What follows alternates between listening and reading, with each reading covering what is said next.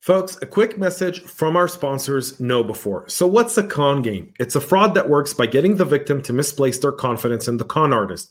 In the world of cybersecurity, we call confidence tricks social engineering. And as our sponsors KnowBe4, will tell you, human error is how most organizations are compromised. What are some of the ways organizations are victimized by social engineering? We'll find out here in just a minute. Now, our sponsors' questions about forms of social engineering come in this form. KnowBe4 will tell you that there's human contact, there can be con games. It's important to build the kind of security culture in which your employees are enabled to make smart security decisions. To do that, they need a new school security awareness training. See how security culture stacks up against KnowBe4's free phishing test. Get it now at knowbe4.com forward slash phishing test. That's knowbe4.com forward slash phishing test. Now, KnowBe4 wants to thank you for listening to the show, and I want to thank them for sponsoring it. They are the provider of the world's largest security awareness and simulated phishing platform. Be sure to take advantage of their free phishing test, which you can find at knowbe4.com forward slash phishing test.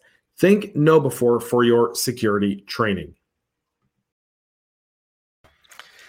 Hey everyone, welcome to this week's CISO Talk. I'm your host, James Azar. Thanks so much for tuning in to today's podcast. I have a very, very awesome show coming up. Um, Superman's dad's going to be joining us on today's episode. So we're going to talk about, you know, how did we get Superman? Uh, Jorel uh, Van Os will be joining me here in just a few moments. But before we get started on this week's episode, a few quick housekeeping notes make sure to one subscribe. If you're watching us on youtube subscribe turn on the notification bell. If you're listening on your favorite podcast listening platform please subscribe to the show and give us a five star rating that helps boost us up in the ratings and gets uh, in the rankings and ratings and helps get more people exposed to our content. So i'm very grateful if you could do that.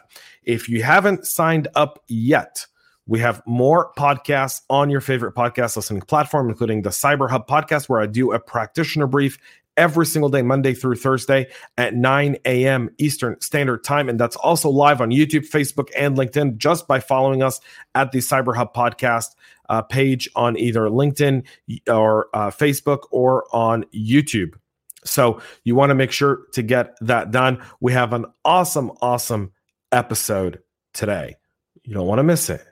You really, really don't want to miss it because in about two seconds, we're going to kick off CISO Talk. Here we go, guys. You ready? Let's bring it on. From the Cyber Hub bunker in studio, you're listening to the CISO Talk Podcast. No sales, no bullshit, just straight talk. Straight talk. And now for your host and CISO, James Azar.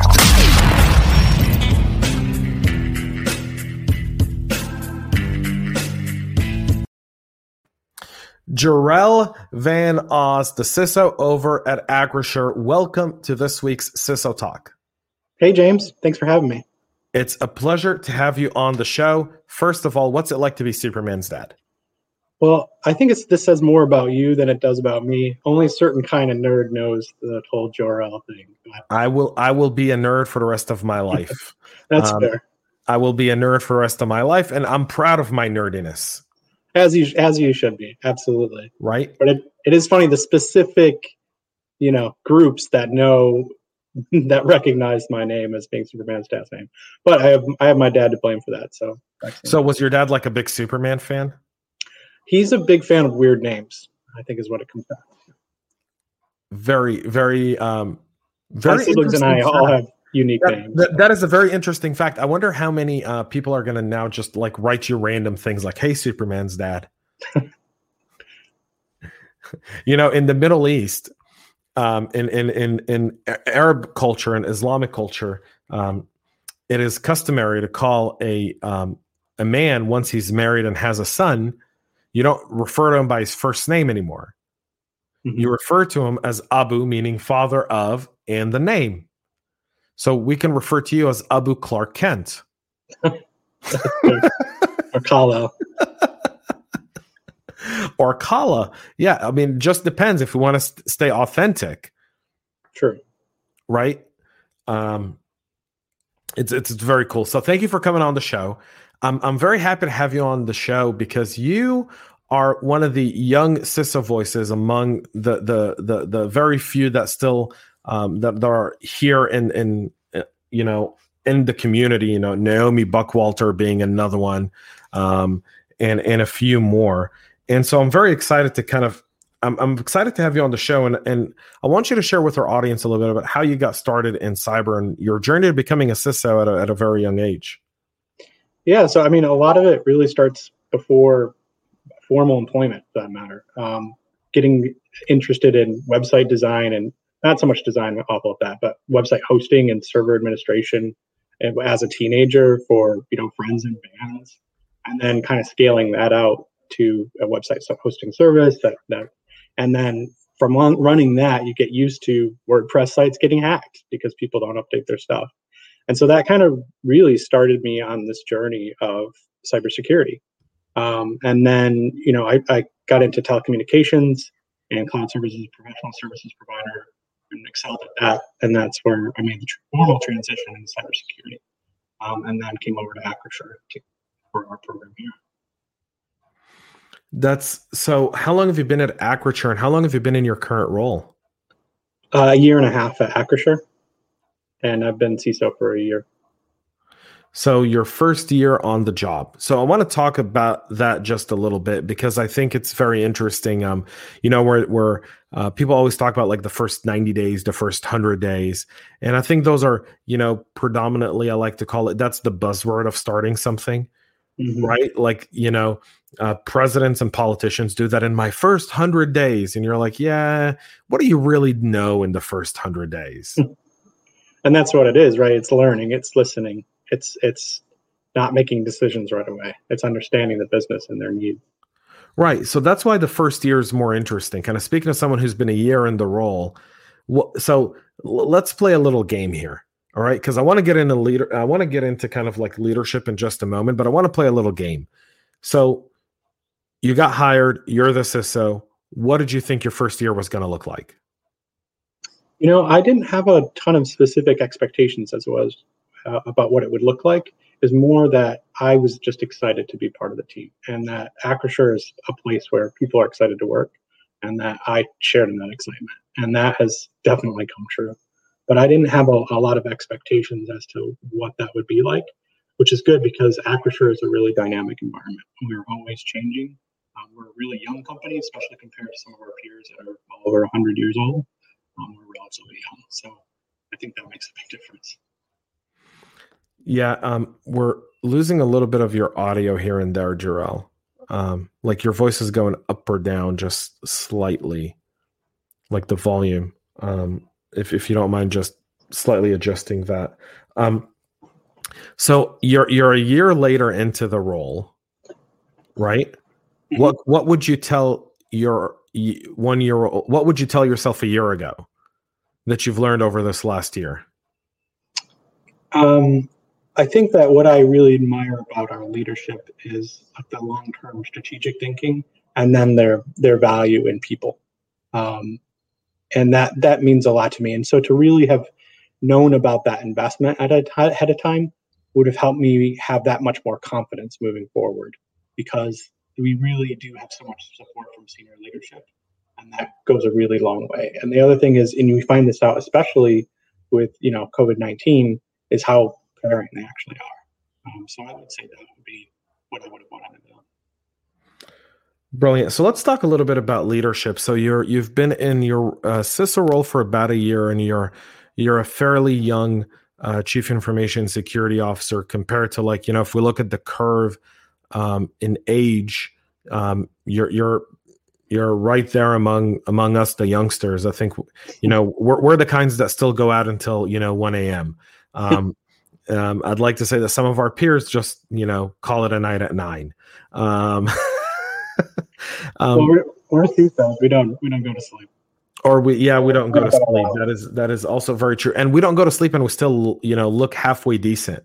We don't look tired as much.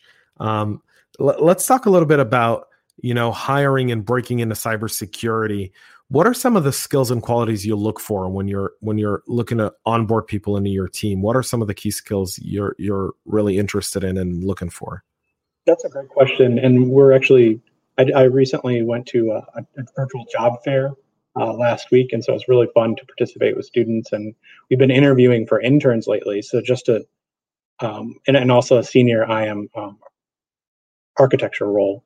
But with both of those, it was really interesting to just see what the candidates were like, and then understand, you know, what their perspectives were.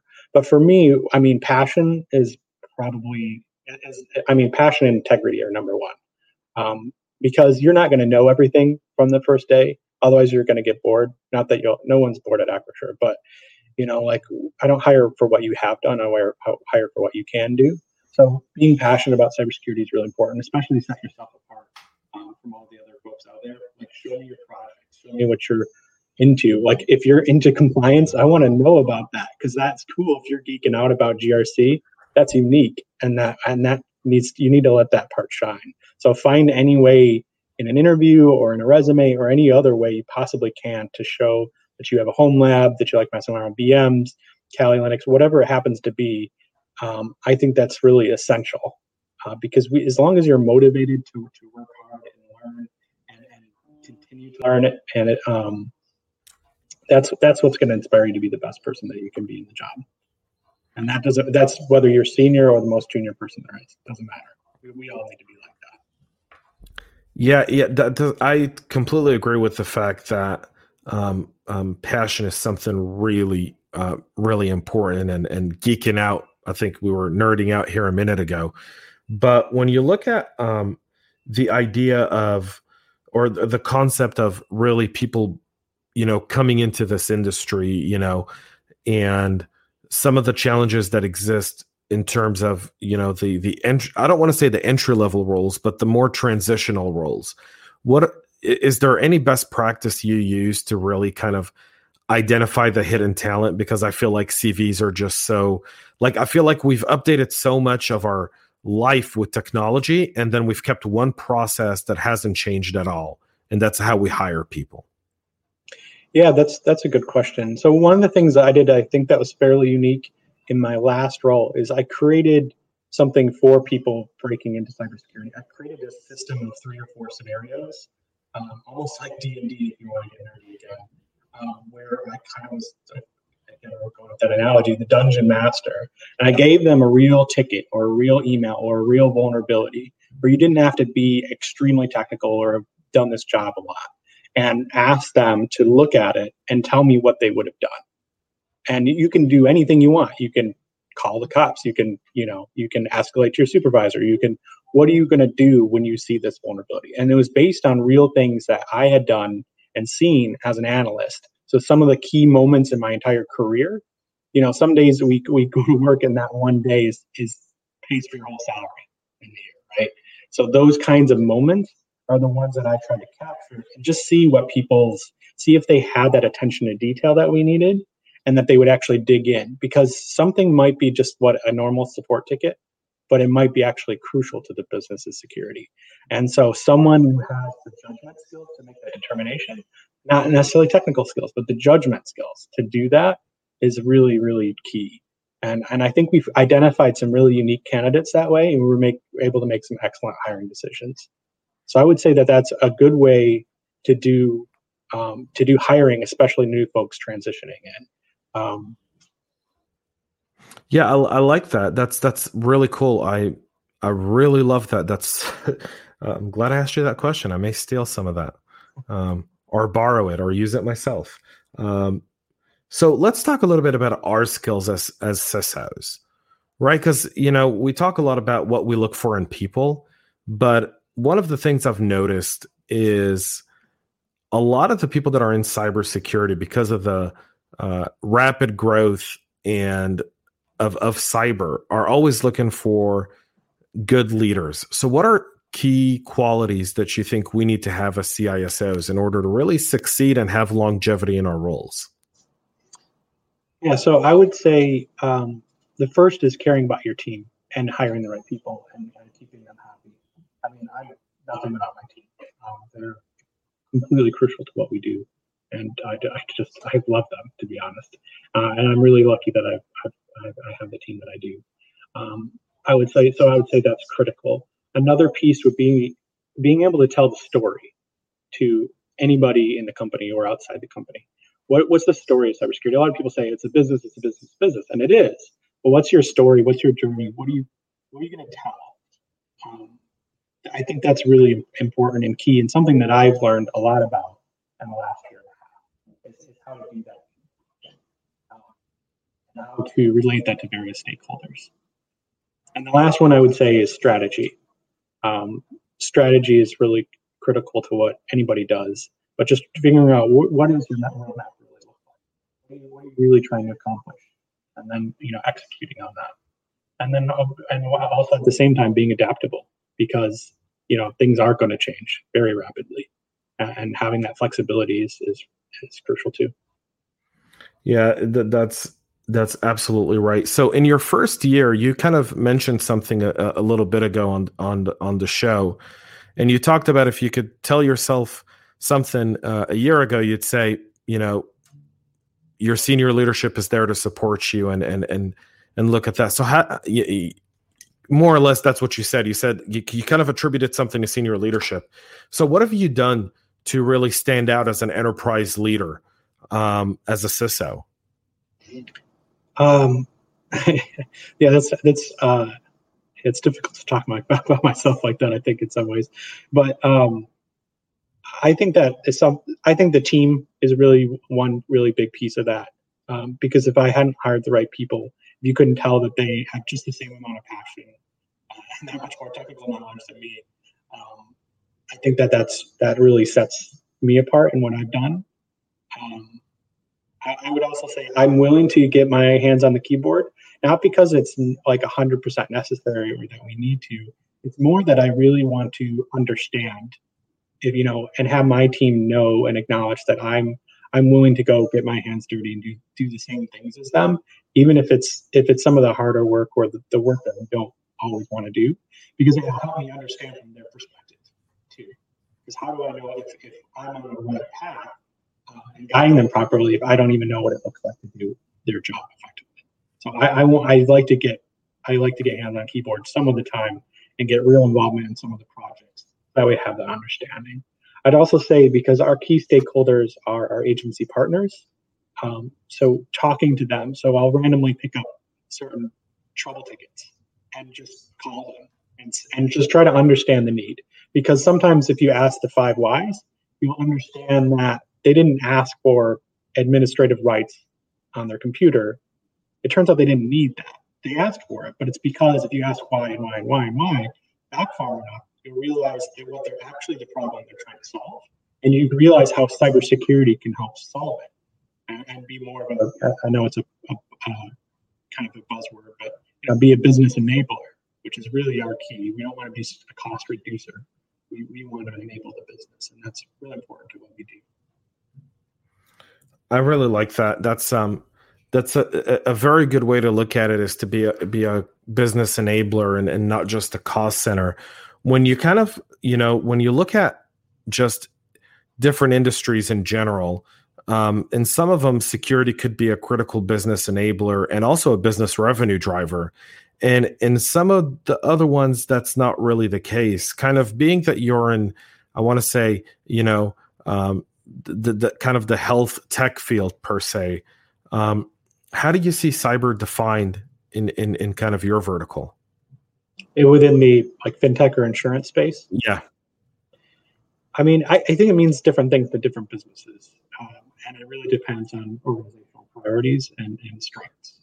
Um, and so I know that for for Acrisure, it is it is a key strength of ours, and it's what's important about it too is that we can help the business take on certain risk and make certain changes because we have our strong security. So one of the things that we so this transformation to be the most tech-enabled broker in the world um, that requires you know that requires us uh, a strong team backing them. And so that, that i love that i have that opportunity to help be a part of that because without it how do you make that digital transformation? How do you make that transformation to to really move the industry forward in terms of you know you can get you can buy all the AI and ML in the world and you can do all the research and it's awesome. But you have to have strong behind it. Yeah, and and sorry for saying health tech. I don't know what I was thinking there for a moment. I'm like fintech. That's right, fintech. I don't know why I was thinking health tech. That is uh that is my brain wandering off sometimes. You got to bring it back to earth. Props you know, you, those people though, right? You, you know what that's like, Jorel, right? Like, you know, your brain just wanders off and then, you know, you've got to send Kal-El, you know, away from from your own planet to planet Earth and he's got to be the superhuman on planet Earth and Absolutely. I'll, I'll go with that analogy.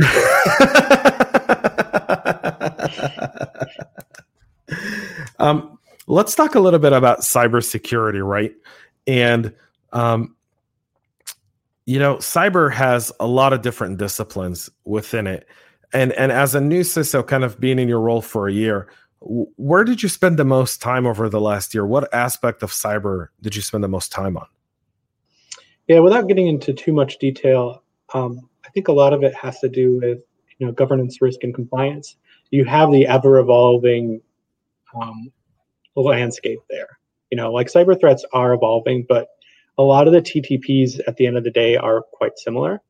Um, but the the GRC, especially with compliance, and you know, with with uh, Acrisure being the most acquisitive insurance broker in history, we we're, we're moving into new territories. And as part of that, we have to be able to understand where we're moving um, and, and be flexible there. So I, I, would say that that would be one of the top ones for sure.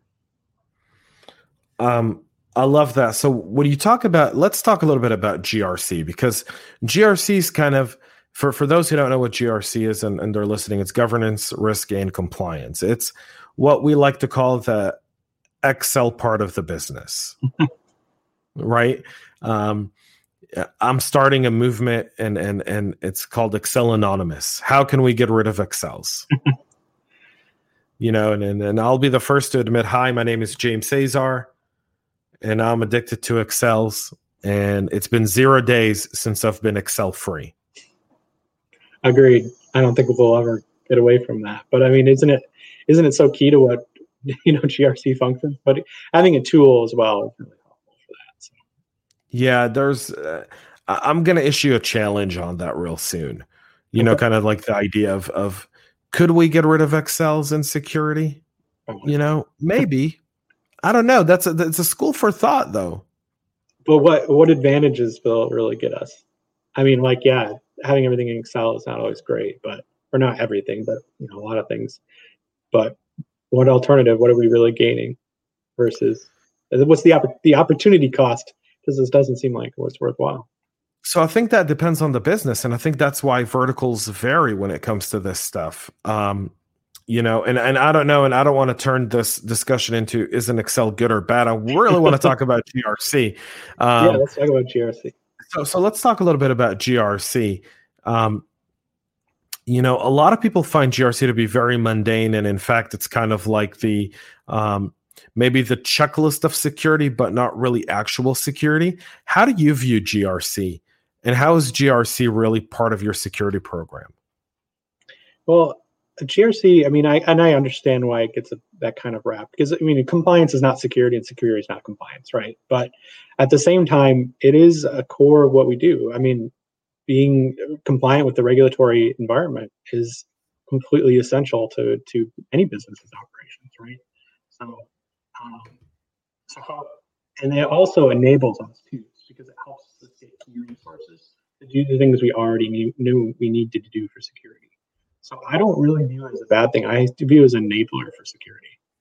I, and I will I will use that uh, to my advantage every time. That's um so th- that's very interesting because you're right. Compliance is not security, but compliance is a business enabler right? If you're not compliant, you probably can't be in business. But you can be. I mean, you can be an Uber or whoever. I mean, they had to take those risks. That's that's part of what they were doing. But but it, it's it's certainly a risk, and you have to understand whether you want to accept that risk or mitigate it or transfer, it, you know, et cetera. So, absolutely. So let's talk a little bit about governance because I think governance is when people put GRC together, right? I get why risk and compliance could be in one category, right? To me, the G feels almost out of place because governance is really strategy, it's really policy. Mm-hmm. And it's less about compliance because your policies may be attributed a little bit to compliance, but it's really more about running your security program effectively. what are some of the key aspects of governance? You do, do you kind of agree with that statement, or, or do you think I'm, I'm off base there? Uh, no, I think th- I haven't really given a lot of thought to this because I think you're right. We think about risk and compliance before we think, so it does feel a little bit off. But I'd say governance is really one of the things that kind of encapsulates a whole organization. Like as CISOs, we're trying to defend against things like wire fraud, but governance is a really, really big part of that. So you know your your email security tool is not ever going to be 100% because none of them are. We know that BEC is a problem. We know that account takeovers are a problem. So how do we defend against that? So part of that is having really strong controls, financial controls about how we conduct wire transfers or other financial transfers. I think that you know it, it is still a core component and then policy and procedure does help feed into that. So but it does feel like it's a little bit on the side of the risk and compliance piece but it, it's it's still it's super essential to what we do too. Yeah that's awesome. Um and, and that's a really good point when you kind of look at governance in in in, in that perspective but you know i'm i'm, I'm in I, I live in a school of thought where i feel like um, GRC is not only a critical part of security, um, a lot of the compliance eventually rolls under security in one way or another, right? Mm-hmm. And um, we're seeing more and more of that now, especially you know post some of the recent cyber incidents that we've seen that have really kind of are now transforming the way organizations look at you know grc as a whole because you know you're right about two things governance has its own um its own little piece when it comes to um to, to risk and compliance and strategy, but it's it's also a, a, a, critical driver of of making security as a business enabler. All right, agreed. So we talk about you talked about BECs, and uh, a, few weeks ago, the FBI released their 2021 uh, IC3 report for 2020, and it was like one point almost eight billion dollars. It, jumped. I mean, then to no one's surprise, right? But it was huge, a huge jump. Well, think of. I mean, it, it's it's made BECs much more uh, easier to perform today because people are working from home. There's no office interaction. There's no one questioning something. Yeah, potentially. I think it's it's also just it's that profitable. So why not? But it's profitable for, you know, if, if they're making 1.8 billion, that's reported, right? That's that's the numbers from the FBI are numbers that were reported to IC3. That's a that's a small fraction of a really bigger problem. Um, you can almost multiply that number by 10 or by 100 and I, I don't know that anyone would argue with you if you said it's not 4.3 billion it's 430 billion uh, I, I don't know that anyone would argue against you on on on that claim either. Right. Certainly, certainly tremendously high. Right. But but BECs are easy to do. They're easy to do. They're not only profitable, but the cost of a of a BEC attack is really you know you don't go outside the email aspect of a relationship. I learned to hack when you can learn to send someone an email. Just, you don't need zero days. No, you don't right? Like Google, um, they invented essentially, you know, uh, you know, the security keys and U2F FIDO2 about. And they co-invented that with Yubico, and then they gave it to their hundred thousand employees and contractors, so, which makes them virtually remote account takeover proof, right? And that they still suffered from a massive BEC attack, an extremely sophisticated one. So even when they made it impossible effectively, virtually impossible, I'll say, because we don't say impossible in our field, to, to take over their accounts remotely, they, they, they, this was still the way to get in, even with some, a company with such tremendous cybersecurity strengths. So you're talking about the theoretically impossible.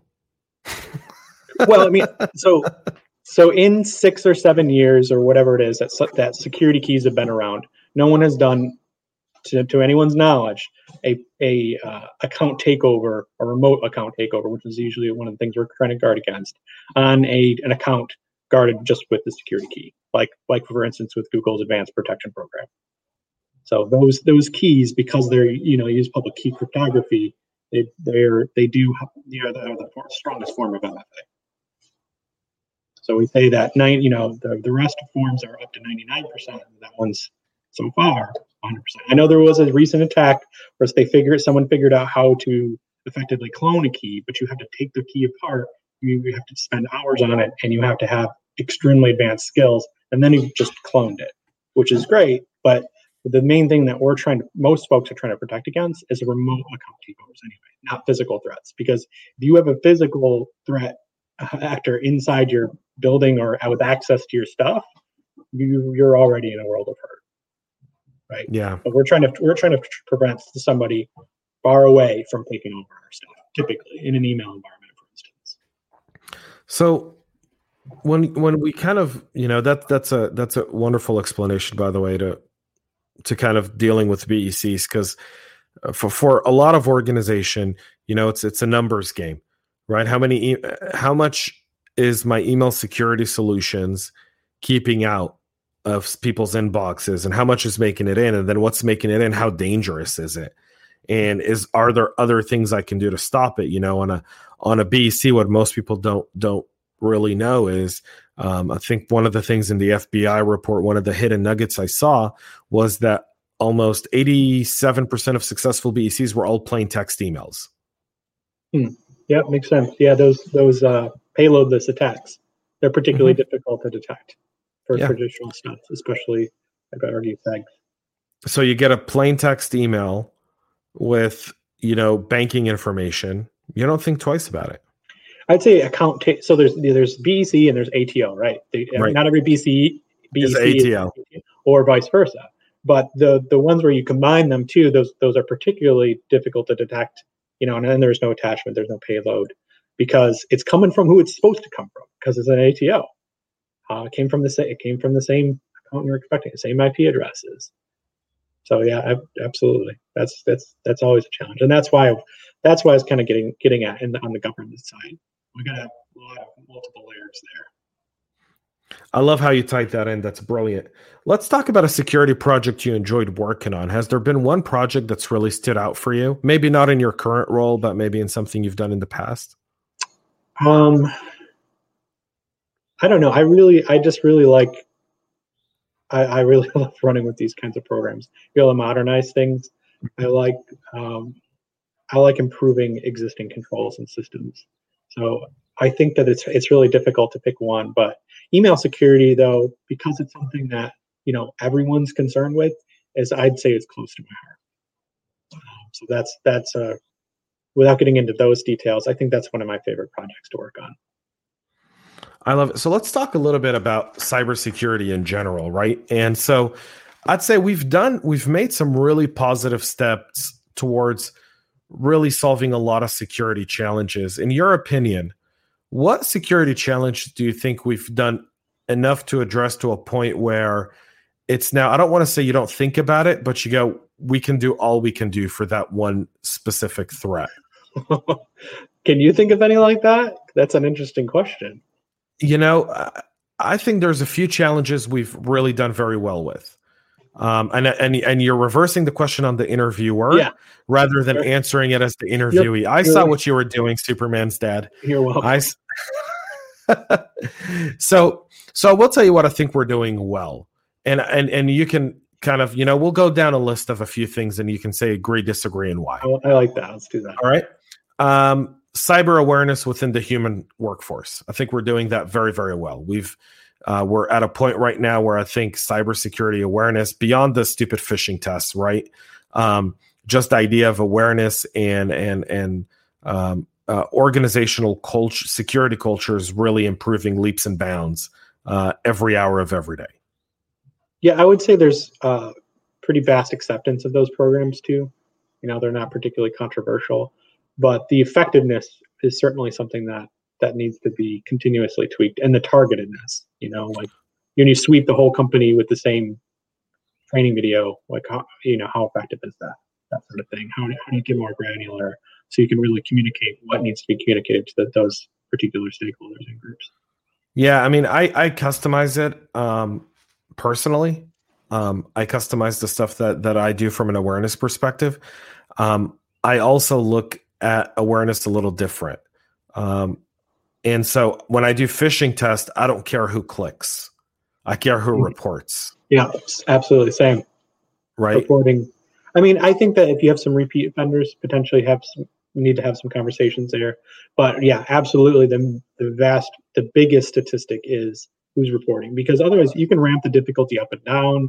You know, like is it?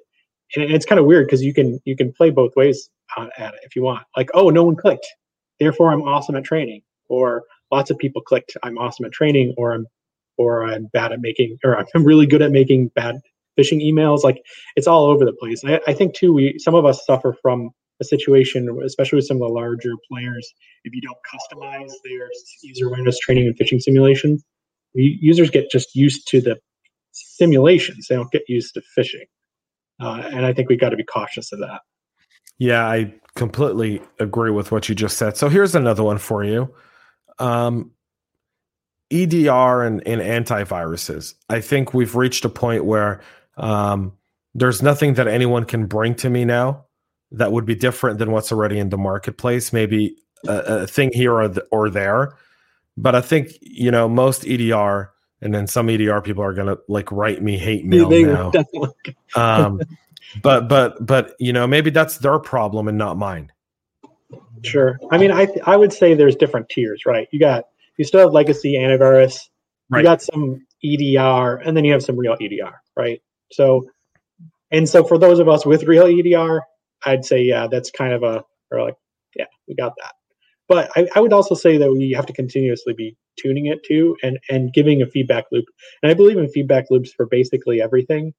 So if a single email, a phishing email or malicious email gets missed, it needs to be submitted to the email security company. So that way they can figure out why they missed it. If uh, a piece of malware or um, a particular technique was missed or, or vulnerability was exploited, any of that, that needs to be sent to the EDR vendor. So like you have to continuously have those feedback loops, or they're not going to improve, and you're not going to know why there, there was those misses.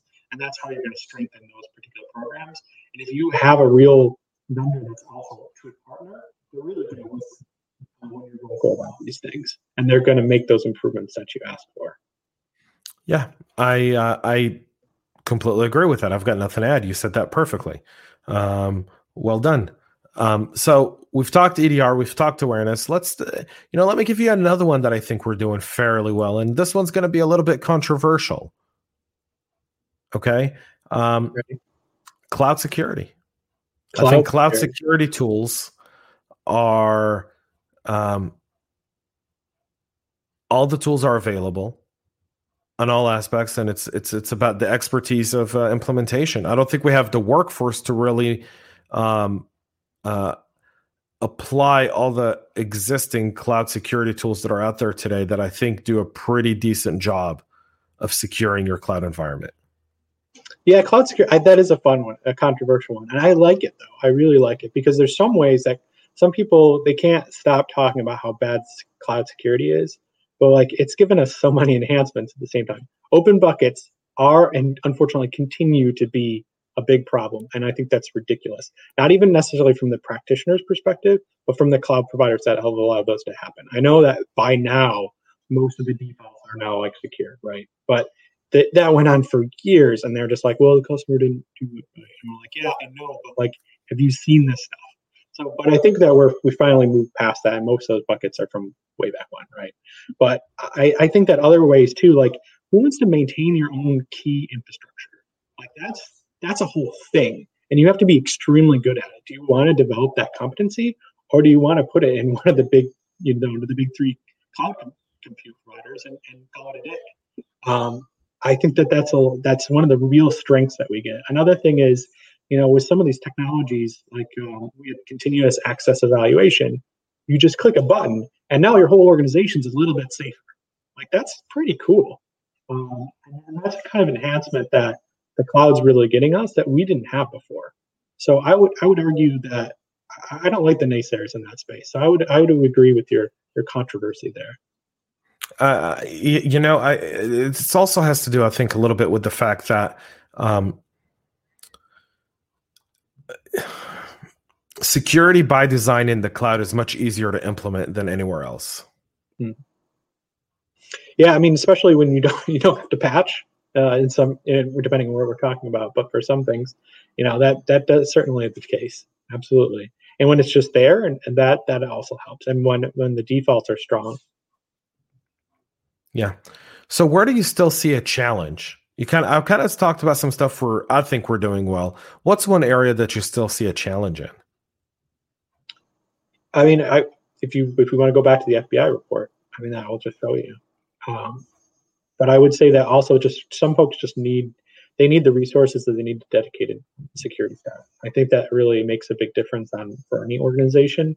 To you know you have to you have to hire them and then you have to enable them, and that could that that will be a game changer for for some of the smaller organizations or medium sized organizations out there. But I said because look, uh, BC obviously ransomware, all these things they they're increasingly profitable be, and they work. Um, so so it's it's I can't sit here and say that that's not a problem. Definitely is. Yeah. I, otherwise, I, otherwise the FBI report would have been like, yeah, no, BC, BC's going down. Is it going neck down next year, James? The year after that? I don't. I don't think so. You know, when is it finally? You, when do you think that trend's finally going to reverse for ransomware in BC? I. It's going to be a little. I think I, I think it'll only reverse when we have deterrence. Which and right now, the reason we have so much cybercrime is because we have very little deterrence. We have very, very little deterrence. We have maybe 10 or 15% of the victims actually reporting it. And I think that's a real, I think that's where the challenge lies. I think if we create deterrence, meaning from a legislative perspective, from a legislative perspective to the criminals. Mm-hmm. So you know, in, in 1994, they passed a crime bill. So I proposed in 2021 that we pass a cyber crime bill. And it says that if you perform any level of cyber crime over a thousand dollars, that that's a felony with uh, a 20 year jail sentence. And people are going to be like, James, you're crazy. But guess what? Only then will it not be worth it for someone to do it. Because the the people who are sitting in Romania, Bulgaria, um, who who do this: Ukraine, Russia, China, uh, Nigeria, Ghana, South Africa, um, in in Iran, in North Korea. If they know that if they're if if if the U.S. catches on to them, and now they can't leave their country they're in because if they do, they're probably going to get arrested and extradited and face 20 years in an American prison. They're probably going to think twice or three times before being part of a cybercrime organization. And I'm talking about cyber crime, not nation states. Yeah, nation states are a whole other situation, aren't they? Yeah, I think nation state deterrence is a little different, but I'm talking about the cyber crime bill of 2021. You know, I, yeah, I feel like that international collaboration aspect is going to be one of the trickiest things. I, have heard from the FBI that even in some countries, DDoSs aren't illegal; they're effectively completely fine. Um, you're just throwing resources; it's just more than they wanted. Um, that seems like a real problem whether we pass something or not, it's not illegal there um, to, to, to cause that crime to go down. And then the nation state problem is, is in, as you touched on, is a big one. And then I was reading recently too about some nation state threat actors would actually moonlight and do their own like ransomware on the side using code that they did during their day job for the nation state. So it looked like it was like the same nation state or something like that, but it wasn't. It was actually a separate threat actor who happened to share some code. Um, well, I think that, that's that, fascinating. but I think that's why you need to do two aspects of deterrence, right? You got to have a nation state deterrence, and and I've spoken about this extensively on our CISO um, Talk podcast uh, clubhouse room. Um, and so we talk a lot about it there and and you know i don't want to go into too much detail on it on the show because well we don't have enough time number one uh, to talk about nation state deterrence because that does require uh, finesse legislation diplomacy um, and a lot a, a, lot of those different things it all it also requires kind of a buy-in from the private sector. Because the only way the uh, a legislative body can create deterrence is by getting the private sector to sign on to the legislation legislation and sign on to the economic consequences of something that happens from a nation state right?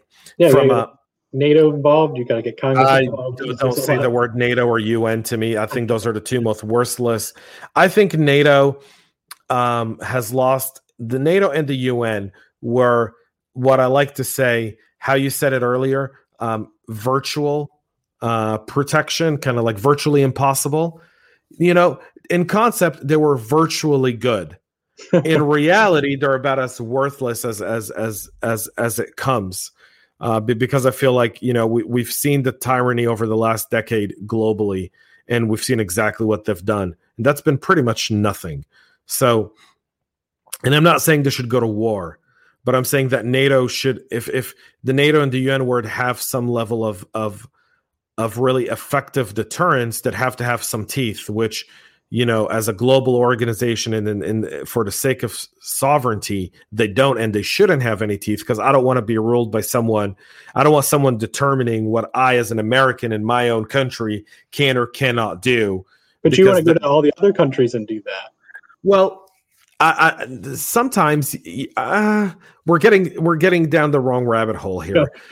um, um, that, that's a very interesting conversation, and I'm willing to, to, have that debate because you know I spent time in the military and in intel, and and and I do understand where what you're saying is coming from. But at the same time, international cooperation doesn't start with the UN; it starts with allies.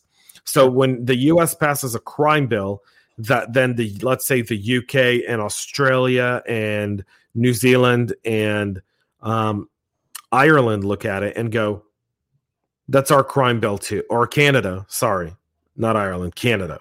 The Five Eyes, our our traditional five allies, right? Um, and all five those allies go, you know what? That's a crime bill. We're all going to pass it. It's going to be extraditable in all of our nations. Well, very quickly on, the entire EU will sign on. And at that point, you've taken every place people want to go vacation off their list. so, and and and remember that there's a lot of threat actors that operate within the EU. That if the cybercrime bill is adopted within the EU, would be significant. It would it would really create a lot of deterrence. And I'm not saying it'll stop it, Right. But I'm saying that it would eliminate a good portion of it because it wouldn't be worth it. Very similar to why robbing a bank isn't worth it Right. or It's- right it's a deterrent right if you get caught robbing a bank you may make it off with some money but if you get caught you're going to 20 years as long as as long as we're talking about the physical crime of robbing a bank, it's Right. electronic. It's a whole another situation, isn't it? But you're but, trying but, to say, but right let's get that. Let's get that part too.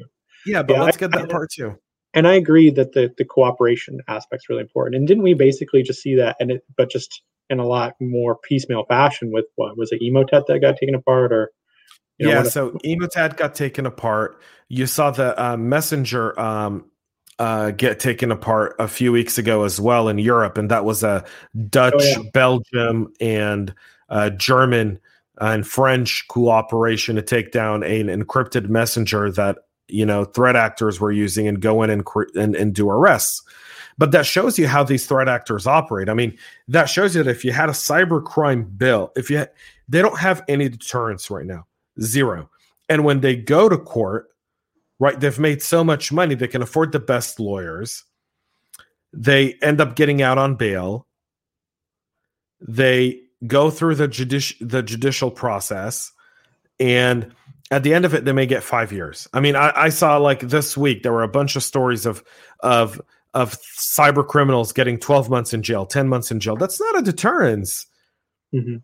If I, I think- if I if I went to someone if I went to you Jorel and put on your your black hat for a moment right you're answering in hypothetical fashion and I said here's 10 million dollars and you'd have to be in jail for a year and you get to keep your 10 million dollars would you do it Right, sure. I think most people would say yes to that.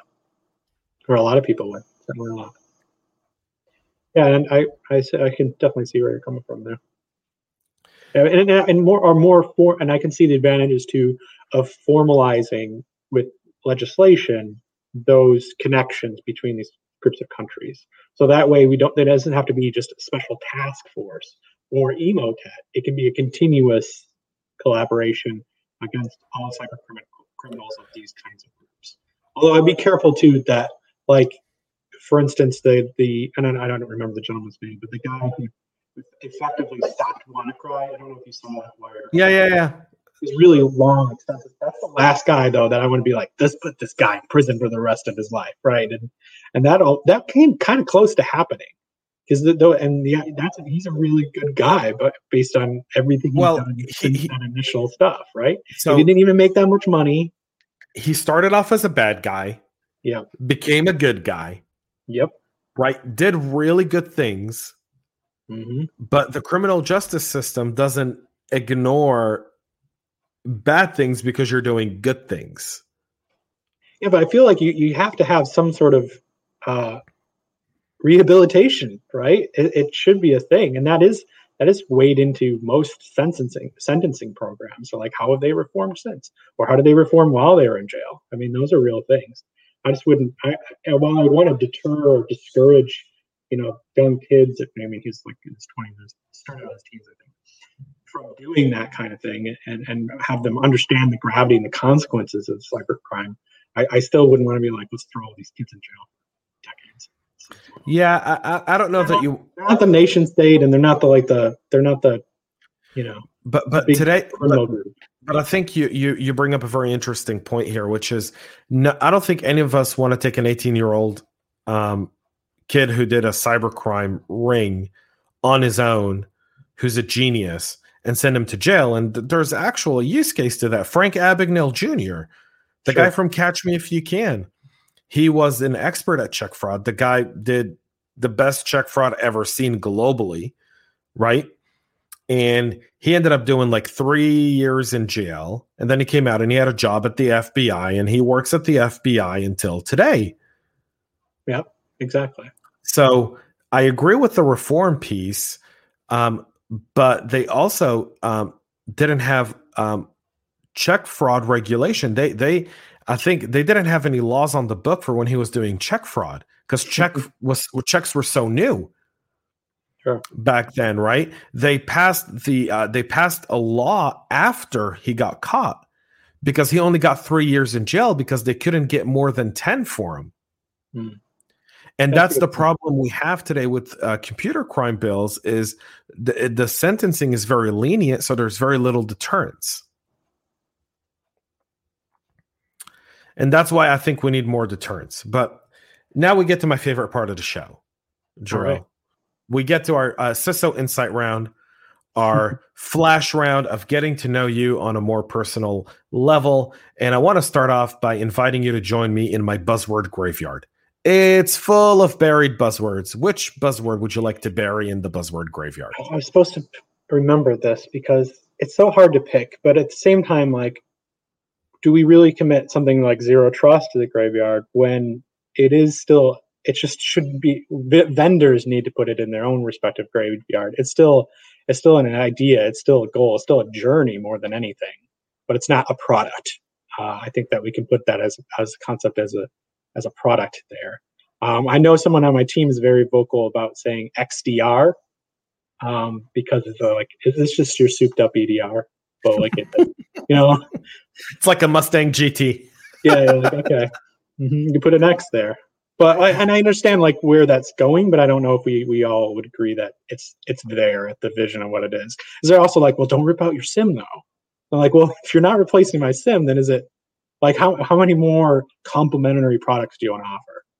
I would say it's more it's more like it's more these these particular phrases phrases that vendors use that I want to commit to the graveyard more than anything. Uh, The things so- I see in every call. Asking about the weather, can we do that? Don't don't ask me about the weather. Ten minutes of introductions. Don't need that. I, I for my team and I, I do um, I do a now famous introduction where I spend 30 seconds introducing my team and I. Because that gets that's the biggest time savings of my week. I now spend, you know, it saves me a couple hours every week on introductions. I, I I like that. I also think that um, you know, I tell vendors that if you're going to have more than two people on the call, um, I only give 15 minutes. But I think if you're going to have more than two people, then um, that's just not the right thing for me right now. Um, two people, let's get it done.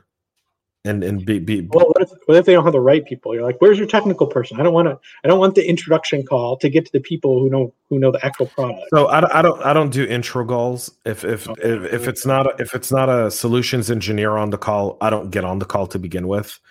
Um and, and i think that's a standard that's an expectation. So when you know uh, a vendor books on my calendly link they typically get an email if especially if it's you know for a pitch that says if you don't have your technical guy on the call um, and we don't see his invite and his info then we're we're, we're not going to show up. Right. We're just not going to show up. Agreed. Your yeah, website I, and videos tell me everything i need to know. I don't need you to explain to me what i saw on your website.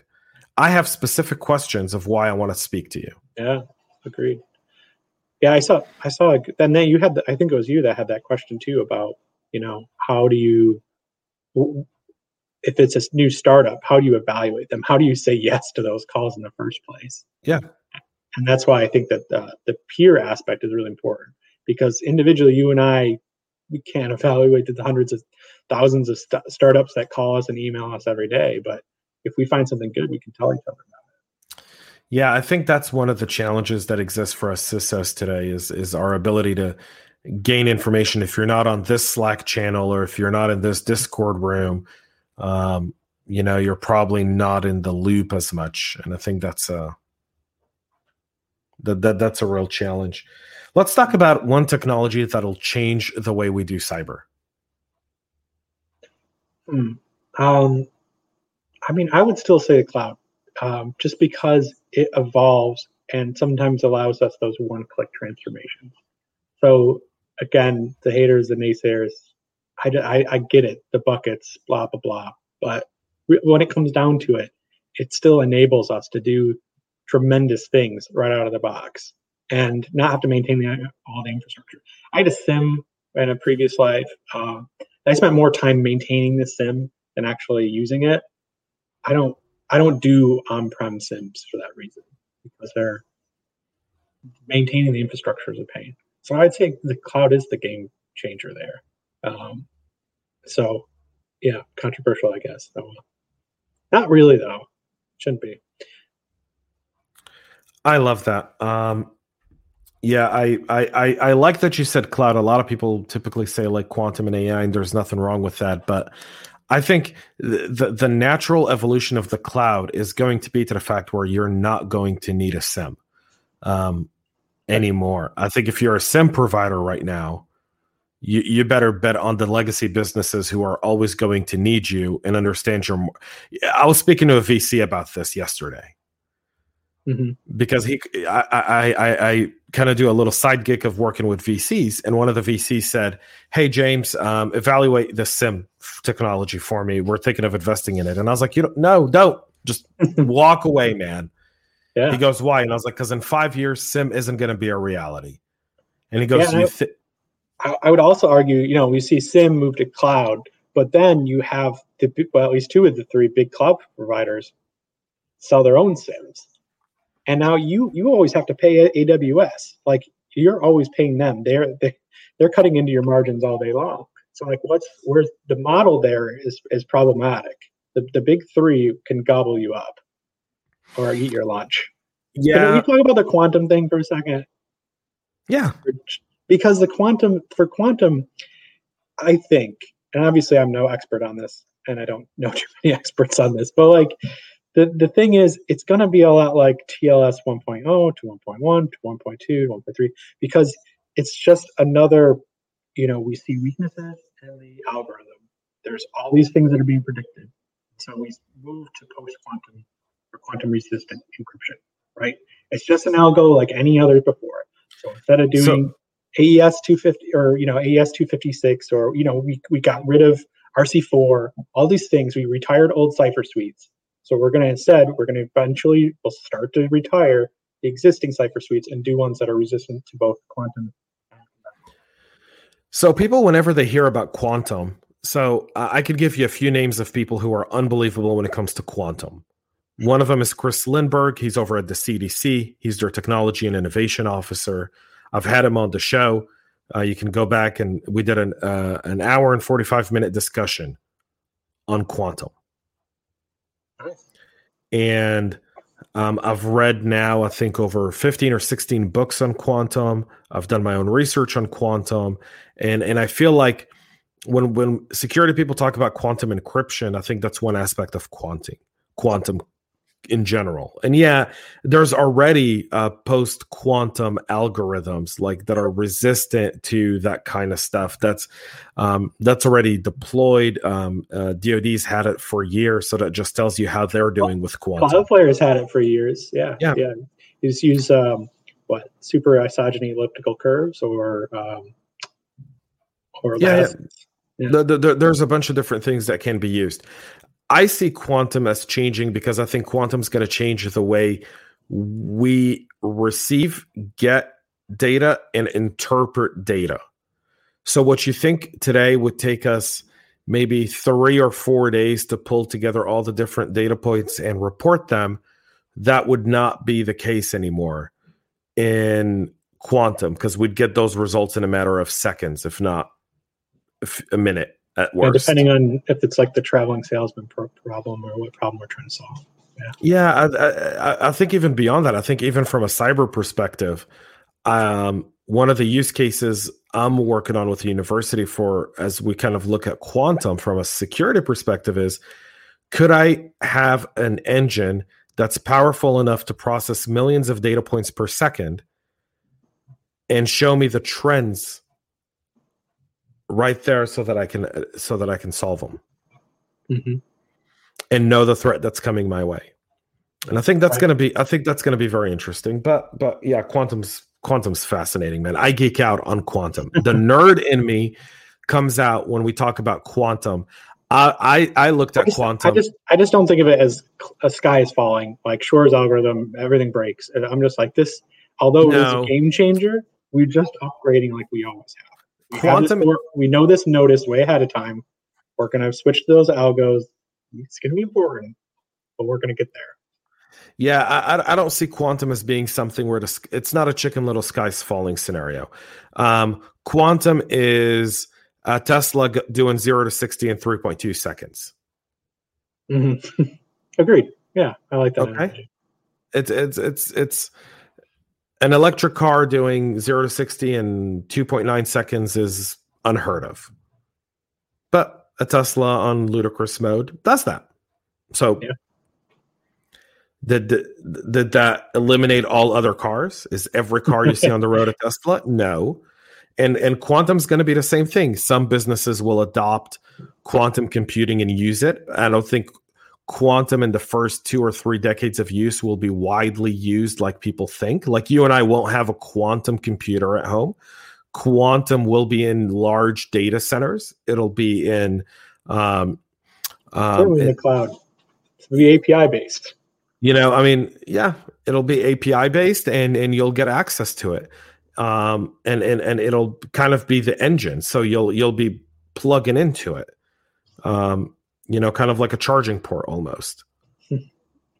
like like that's I mean, everything I've seen tells me the sky's not falling. And it also tells me that it's it's it's the only thing it's really going to do is if you're thinking of a career in cyber and something else, do a career in cyber and be a data scientist.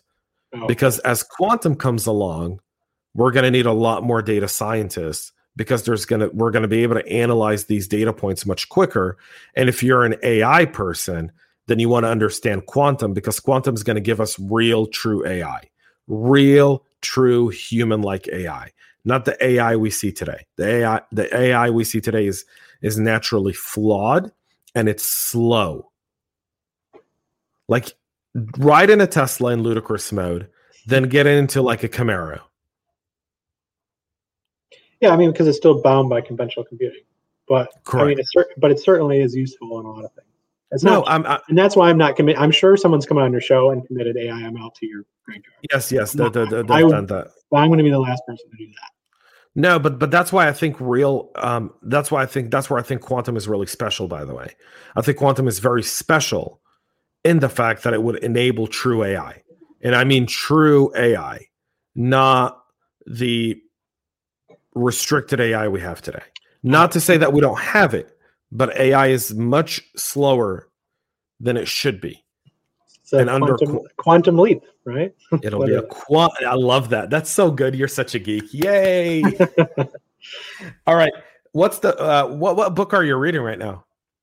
You know what? I'm not reading a lot of books right now. I'm just consuming like articles all over the place, uh, and that's disappointing because I used to read like continu- continuously. Like when my wife was pregnant, I read the entire Dune series, like all of them, uh, except for the ones by the son. He's not as good. But all the Frank Herbert stuff, I read the, all of them.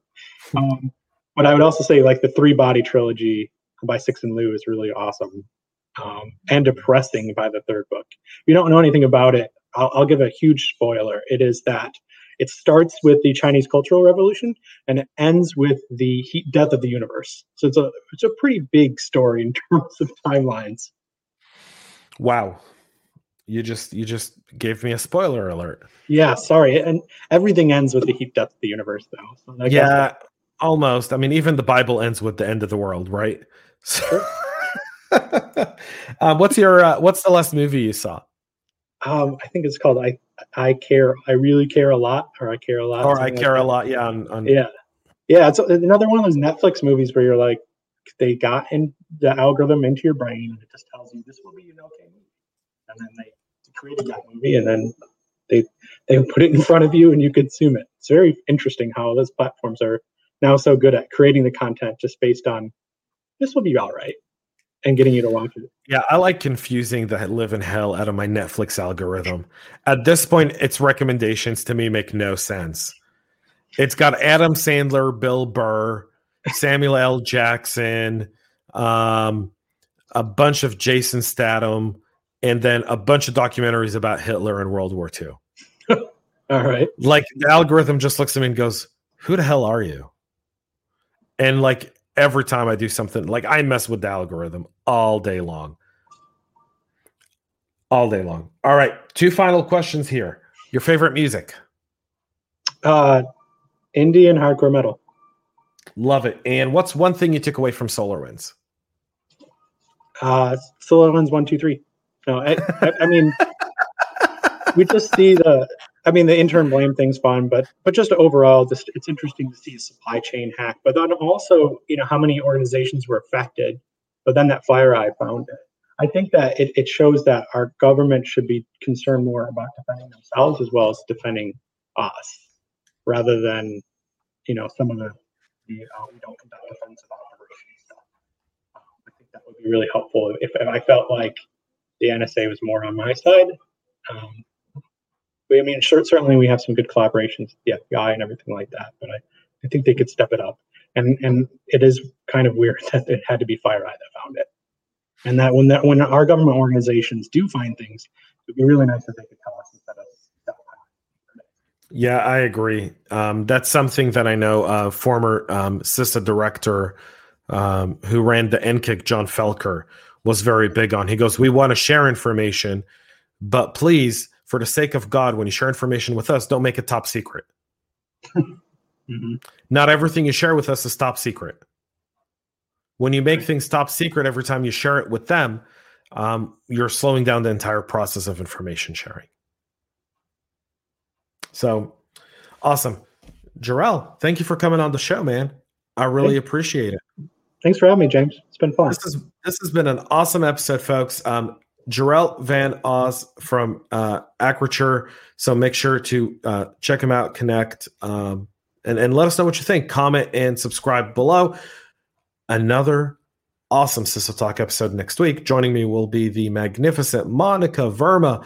We're going to be having an awesome conversation uh, across the Atlantic. So you don't want to miss that episode. Until then, folks, thanks so much for watching. Thanks so much for tuning in. Stay healthy and stay cyber safe. Make sure to subscribe to our podcast and share it with your friends and colleagues. And get all the latest information at cyberhubpodcast.com.